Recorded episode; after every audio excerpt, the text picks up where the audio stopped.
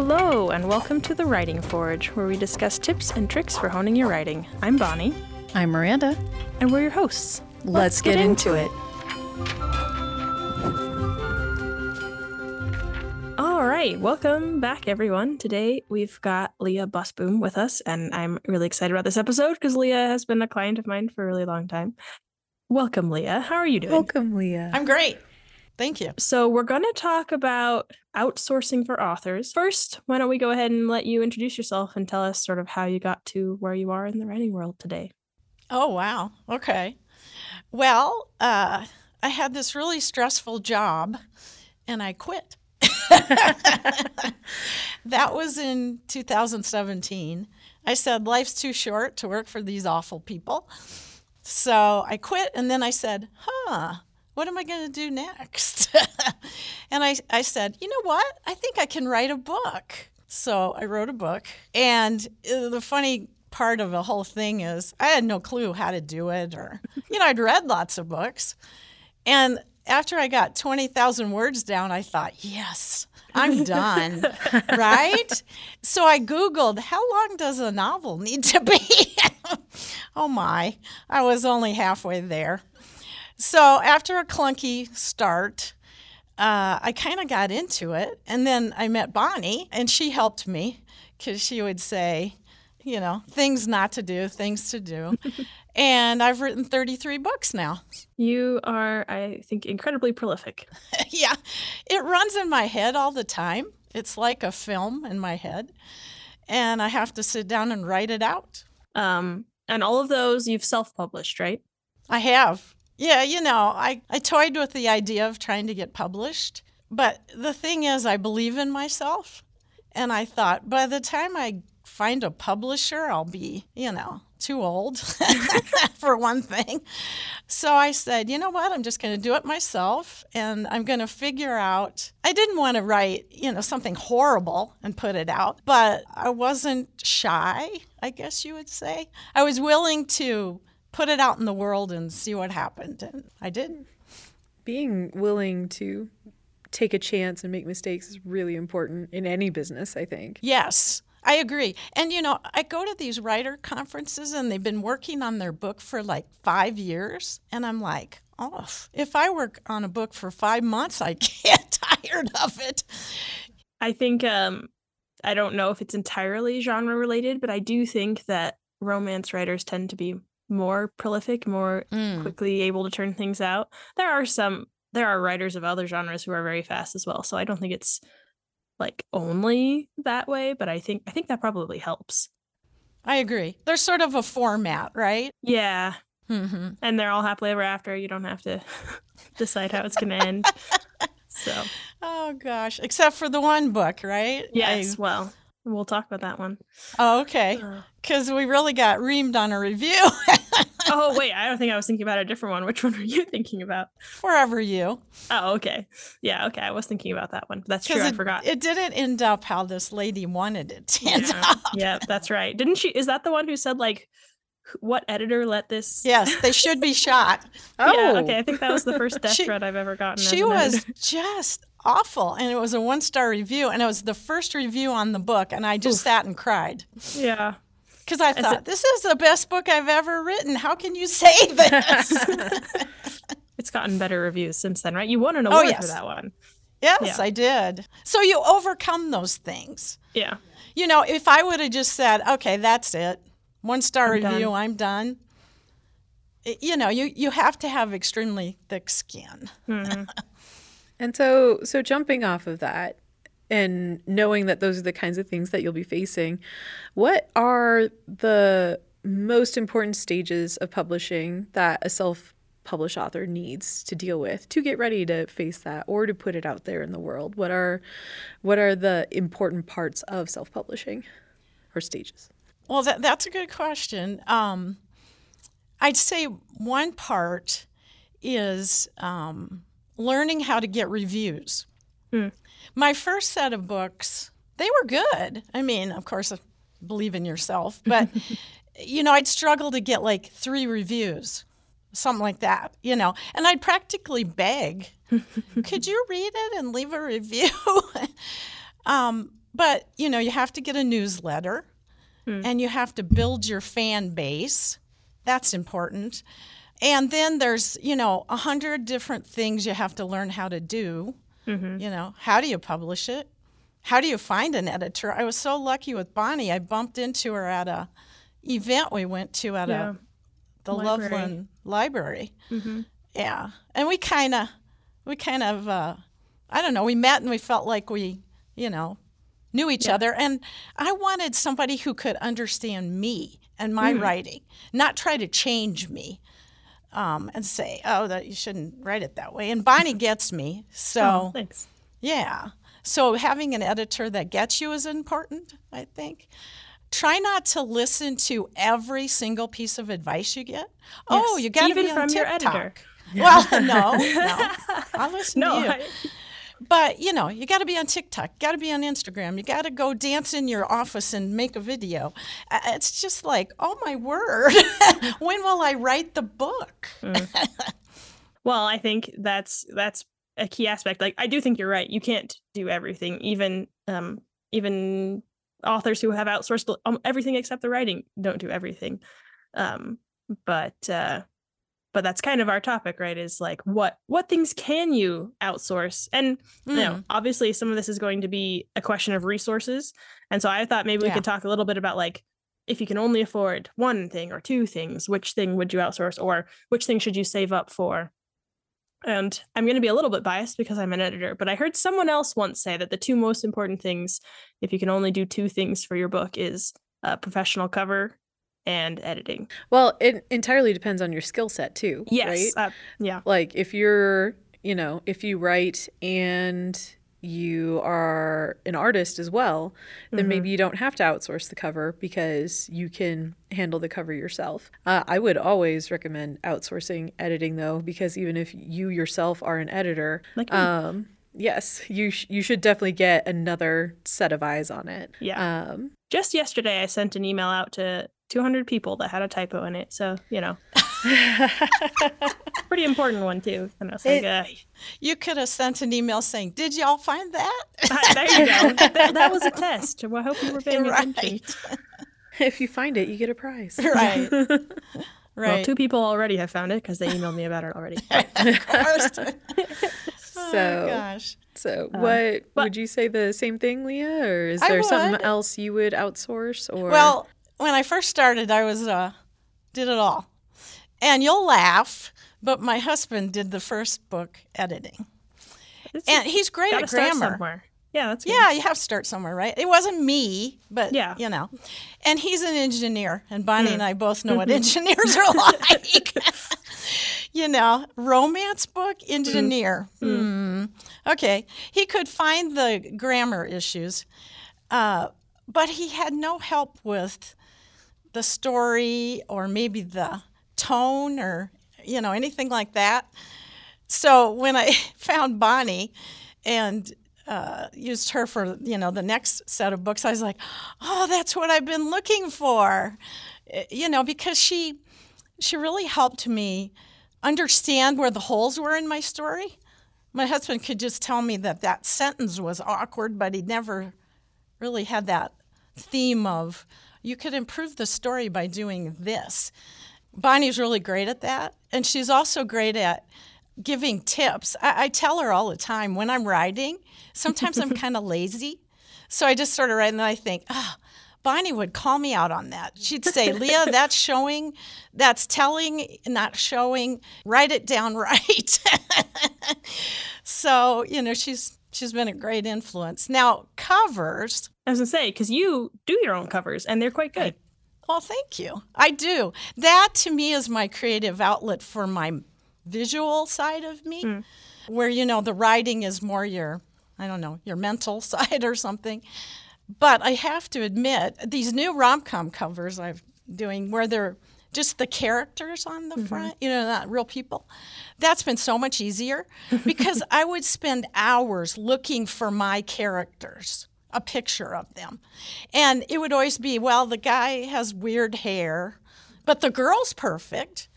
um, you know, and I can't afford to go out to the park and have two people be my my models. I have to find that picture. Fun fact a former roommate of mine was actually asked to be one of those models once. Nice. A- an author saw her and her boyfriend walking in Barnes and Noble and was like, "You were perfect," and I was like, "That doesn't sound shady." She's like, "I kind of thought it sounded shady, but we did it, and yeah, it was a prof- it was a professional shoot." And I was like, "Oh, so did you get a copy of the cover?" She's like, "No, I forgot to ask." and I was Well, like, she could probably buy it, you know, go buy the book. Yeah, but that's really hard because you have, and especially don't write a girl with red hair.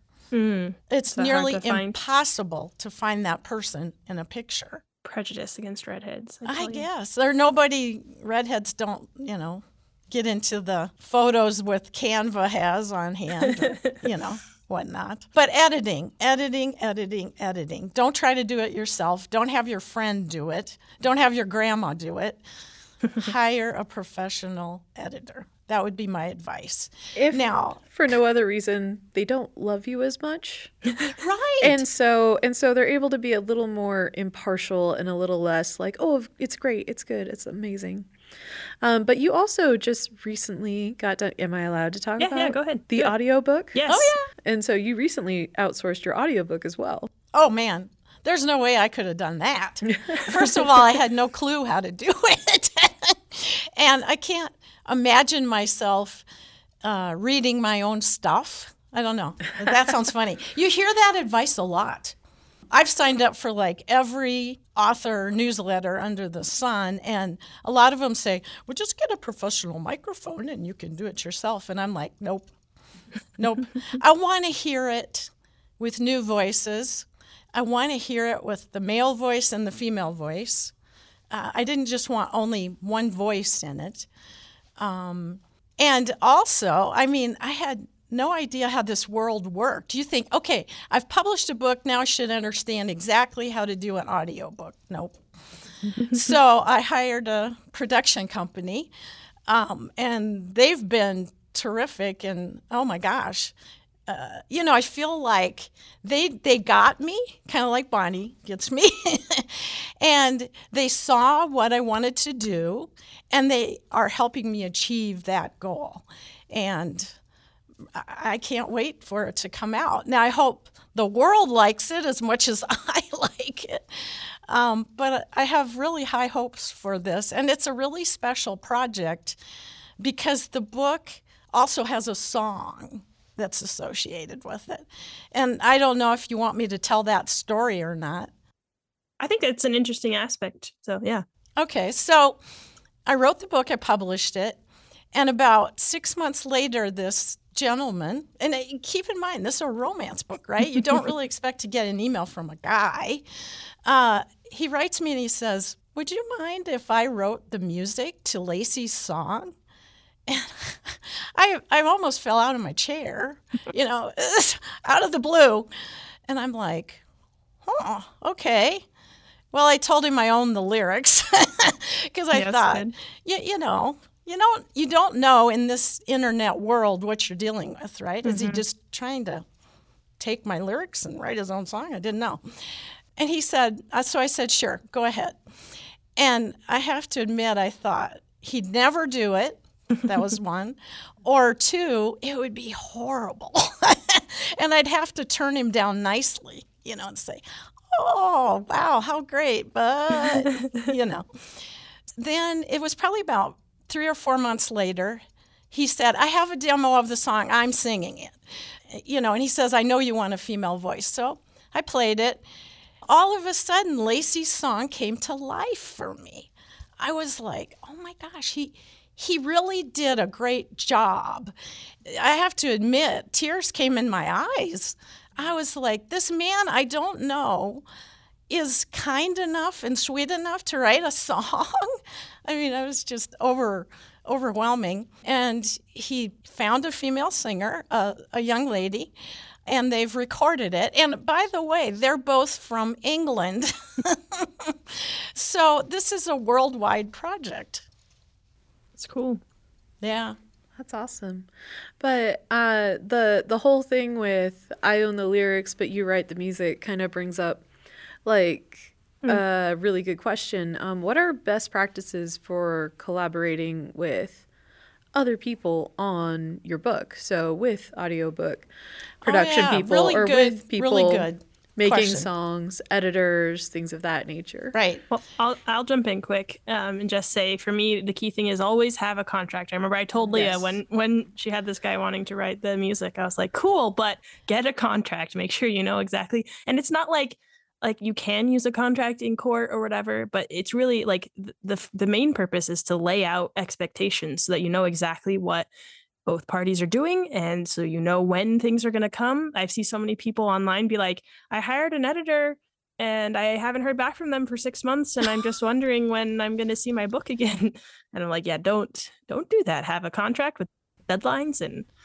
yeah, Clarity. It's for clarity. So everyone's on the same page. Like just because it's a contract doesn't mean it's a bad thing. It's not Yeah, like exactly. I have to admit, when I when I did the contract with Philip, that's the Mm-hmm. Songwriter, I felt really bad about it. yeah I felt like I was a horrible person, like I didn't trust him, and I kept apologizing.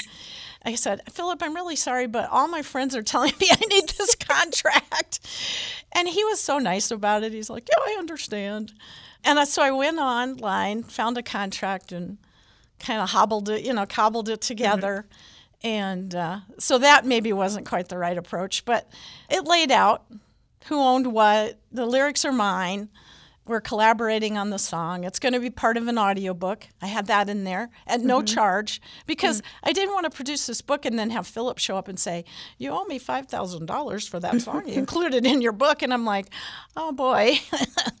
so, yeah, be very clear what your expectations are. I was going to say another thing to keep in mind too is that uh, contracts are pretty frequently negotiable. And so I think both sides Oh, yeah. need to remember that and keep that in mind. Just because you're proposing a contract doesn't mean they have to agree to everything in it. And that's both for people who are receiving the contract and people who are issuing the contract. Like, don't be surprised if they come back with suggestions or changes or whatever because they're they are allowed to do that. I try to tell people I have a standard contract, but I, I always tell people like, look, this is a rough draft. Don't think you have to sign this right away. If you want to run it past anyone, whatever, cool. Um, let me know if there's anything you want to change. And I don't promise that I'll change what they want to change, but I Yeah, don't honestly know if there's anything that people have wanted to change that I've been like, no, not doing that at all. Like anyway, like Miranda was saying, it's it's a give and take, and and you figure out what will work for both of you. Right. I did a lot of email back and forth with Philip 1st trying to sort of get a feeling for where his head was at in the whole process. And then I wrote it down, you know, Yeah. in the contract. So, would you say deadlines are also another kind of like best practice, or at least being aware of deadlines, setting deadlines? Yeah, and that could have been maybe one of my mistakes.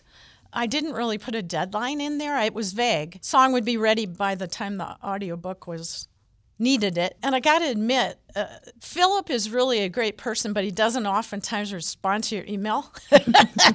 so, you know, the clock's ticking and uh, Lily wants the song. And I'm like, Philip, are you going to give me that song?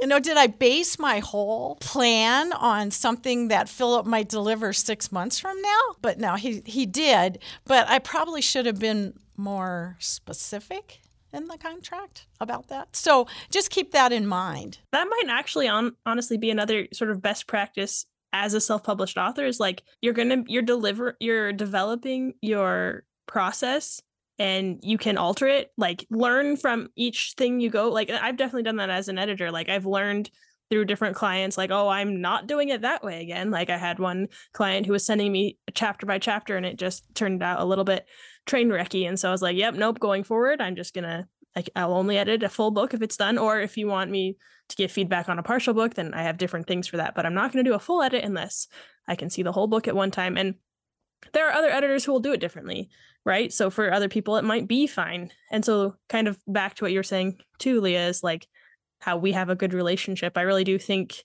whenever you're working with someone as a self-published author you have to make sure that you have that relationship and eh, it's very much like finding the right therapist. Like you have to there there are lots of good therapists out there and they might be good for another person but not for you. Um, and same thing with with all these different kinds of people that you can be involved with as a self-published author. Like so if you find one that doesn't work then you can just be like you know what? Thanks for your work. I'm going to go with someone else next time and you can feel guilty about it, but I know I would. well, and I also think consider your genre. Mm. You probably don't want a nonfiction editor for a romance book. I mean, Yeah. Yeah. you know what I'm saying? hmm But it's also important to make sure that you guys mesh well on a personal level. as Oh well. yeah, Like- definitely. Like even outside of genre, just to make sure that, you know, like everything, like there's not any friction. Like make sure I that need you clients who are okay with me using smiley faces and haha in my comments. Oh, to I them, love that. Especially when she does ha ha because I know I made her laugh. That's good. But, you know, they have to get you. They have to understand your voice and not try to change it to their voice. I'm sure that's kind of tricky as an editor. You know, you probably think, oh, I'd say that a little different. My husband did that all the time, and he wanted it to sound really stilted you know, the engineer in him, um, where I'd say, nah, that's not how they'd say it in a romance book. Bonnie's great at, uh, she really rarely tells me I wouldn't say it that way. She coaches me in different ways. So I like that. Is there anything else about the audiobook experience specifically? As I was kind of thinking, was there anything as you went through that experience that you're like, I might write differently going forward to make it easier if I do another audiobook? Well, I don't know. I don't know if I'd say that. I would say do hire a professional production Hmm. company for you. They've helped me so much.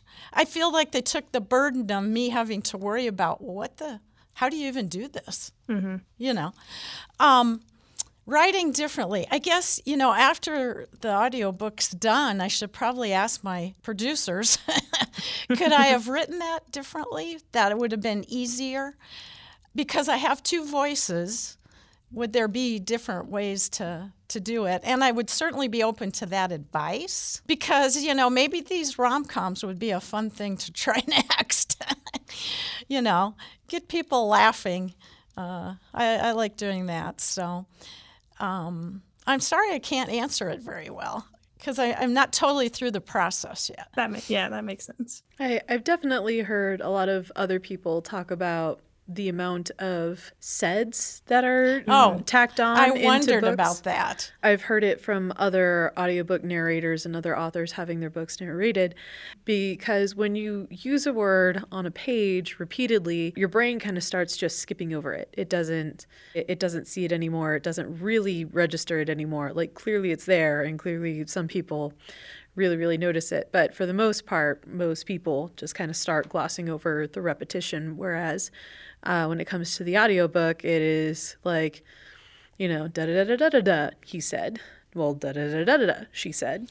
Da da da da da da, he said. Da da da da da, she said. And it's, and I, I've heard from a few different people, like, that's a lot of seds. They're like, You know, that's a really good point. And sometimes when I write, and maybe I'm somehow subconsciously aware of the fact that this could be re- read out loud someday, I'll write the sentence down and then, you know, I'll go, he said. And then I think, we, it's clear from what he said, it's his, that's him talking. I don't have to clarify that. And so I take it off without really thinking about, you know, oh, I took it off so there's not so many seds in a row. But that's a really good point. If if it's clear who the speaker is, I would advise don't don't say he said, he muttered, he, you know, he replied, whatever. Just take that off. And now we're getting into dialogue stuff, but yeah, you can also just use an action beat or whatever to to show who said something. Okay, before I met Bonnie, I had no idea what an action beat was. you know what I mean? Yeah. And now I'm sitting there going, okay, they need to nod or scratch their chin or do something. So now I know. Um, I guess one last question that we didn't really talk about is like how well, we sort of touched on it, but how do you decide which things you want to outsource? There's, I mean, we've covered a lot of different possible outsourcing things, but there's even more. There's book layout, there's the literal publishing it. Like you can hire someone to actually put it on Amazon for you. You know, the marketing, you could hire a marketing firm, right? So I think it's a matter of playing to your strengths. I think of our other friend Amy, who is a self-published author, and she is a whiz at marketing stuff. She was a business, she is a business owner and owns other has owned other businesses. And so she said, I can do that part myself. And if I mean, she had- recall, I think she even has a degree in marketing, Yeah. if I remember right. So, Yeah, I think so. yeah. and and you can do research like if it's a question like you can always not always but most of the time you can trade time for money so like leah i assume when you started designing your covers you did some research on what looks good on a cover and you you tried to mm-hmm. learn good practices for cover design and you spent the time doing that instead of hiring someone who has already spent the time my very first covers i got done on fiverr is that how you say mm, it mm-hmm. um, i liked them uh, but you know, you didn't get to like change it after the fact. Sometimes you think, oh, I wish I would have done this on that cover. So um, I, I subscribe to a, a guy who he does extensive research into your genre, and he tells you like these covers sell. And uh, he we had really good advice for romance. So I listened to that, and then he says, "Look at who's the top on the top ten list. What's their cover look like?" And I did struggle for a while, um, trying to figure that out. But once I did, or at least I think I did, um, I really liked that outlet. So some days when I'm you know writing away and I'm getting tired, I think, "Oh, go work on the cover. That'll give your mind a break from the from the book. But I have to admit, to be really honest, budget played a huge mm-hmm. role in what I was able to do. Um, you know, in my first several years, I had, I had a big black hole in terms of I was putting much more money in than I made. One of my goals was like, can I ever break even? so it, budget was kind of big for me. But as you finally get to the point where you feel like, okay, I now have a little money to spend, I do recommend you spend it wisely and maybe on the things that, like Bonnie said, aren't your strengths. Mm-hmm. You know, like, I don't know, I still love cover design, but other marketing, some days I wish I could hire a marketing person and hopefully I'll get there someday.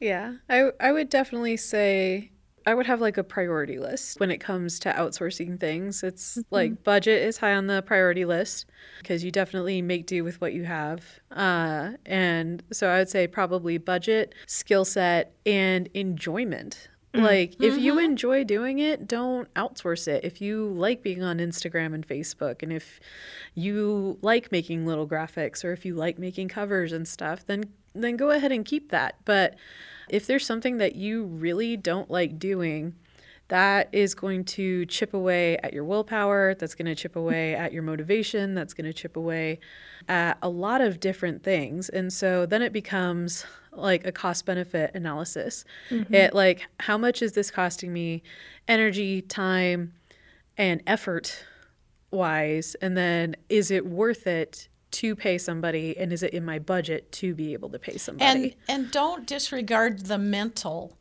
mm-hmm. energy uh, because you know i'm really slow sometimes at um, marketing. You know i'll sit there and read it over and over and think is this going to resonate with someone?